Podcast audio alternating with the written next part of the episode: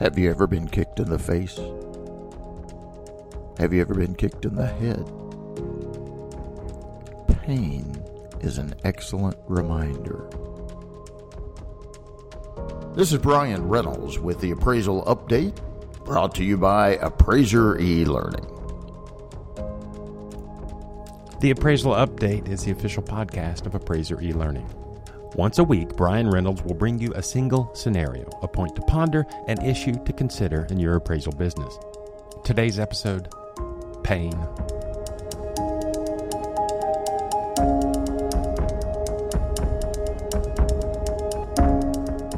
I arrived at my client's office early this morning, happy to share some exciting news.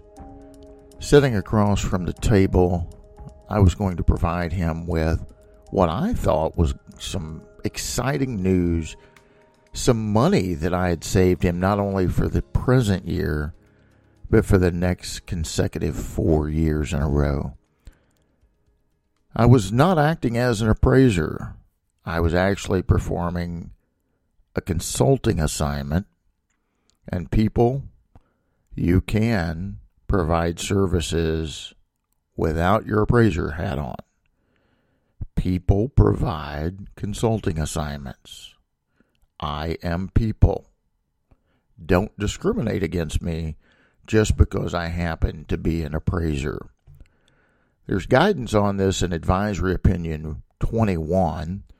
There's some ovals there that you can look at, and the, the last oval clearly states your only USPAP obligation is that you don't misrepresent your role.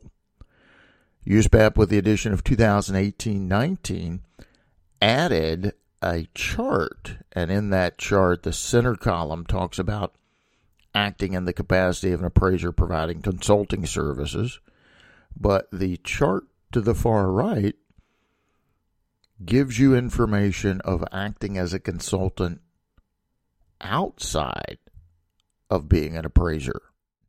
There's a little illustration if you look further in Advisory Opinion 21 that talks about Marie Vaughn. She has a diverse practice. So that might be of interest to our listeners to read that little story about Miss Marie. Back to the story, I informed Jack that I had saved him several thousand dollars this year and that he would continue to receive those savings into the next three consecutive years.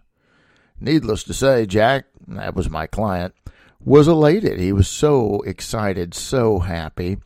And I had looked at Jack's entire portfolio. He had several properties in the state, he had some in a neighboring state. And I provided services on a variety of those properties. When he proceeded and asked me about the bank, he said, Bryan, this is fantastic. What about the bank? Uh, we're actually referring to the bank building he owned. I said, Jack, I don't think I can help you with that one. Uh, it, it seems to be fairly assessed. It seems that you probably ought to leave that one alone. He said, "Well, I'm uh, I'm thinking about selling that property. I, you know, the lease is about up, and and I very well may I very well may put that property up for sale. That was painful. I had an opportunity, an opportunity that I could not seize. Imagine if someone laid a hundred thousand dollar bill in front of you, and all you had to do is reach out and pick it up but you don't have the ability to pick it up. But you could have. You know, I've studied martial arts most of my life. My brother used to kick me in the face, and that was painful. My kung fu instructor used to slide a little chop under my right lead hand. And when I held it too high and slid a little, little side chop in, it got me in the ribs, and dang it, that hurt too. But you know, with my brother kicking me in the face and my Sifu instructor chopping me in the ribs, I finally learned with time how to use my hands to block both a kick to the face and a chop to the ribs. You see, pain is an excellent reminder. It's an incentive to not experience that pain again. When Jack offered or told me about the bank that he would be listing, that was very painful to me that I could not seize that opportunity. I had thought about this in years past, but that day, that day I had a, an awakening. I told myself, this pain I will not ever experience again. I'm going to get my real estate license. And then that way, if someone has a listing coming up, I just saved this gentleman thousands of dollars in the present year and additional monies in the next consecutive years. Do you think it might be a good opportunity to say, Jack, I have another business model where I'm actually a practicing real estate agent. I'd love the opportunity to list that multi million dollar bank building. And what kind of commissions do you get on that? Heck, I could not even refer that and receive a referral fee. That will never happen to me again. I decided I was going to get my real estate license. And guys, that's just another tool in your toolbox. I used to be the practicing appraiser that wanted to just keep my bank clients happy. Got to keep my bankers happy. If a homeowner called thinking about selling the home, I'm sorry I can't help you. I've got to take my bankers, my bank clients happy. Got to keep them happy.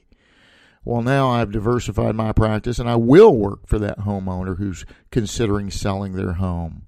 I will list a commercial property for sale and maybe I'll be closing on one while I'm doing something else. It's another opportunity, it's another tool in your toolbox.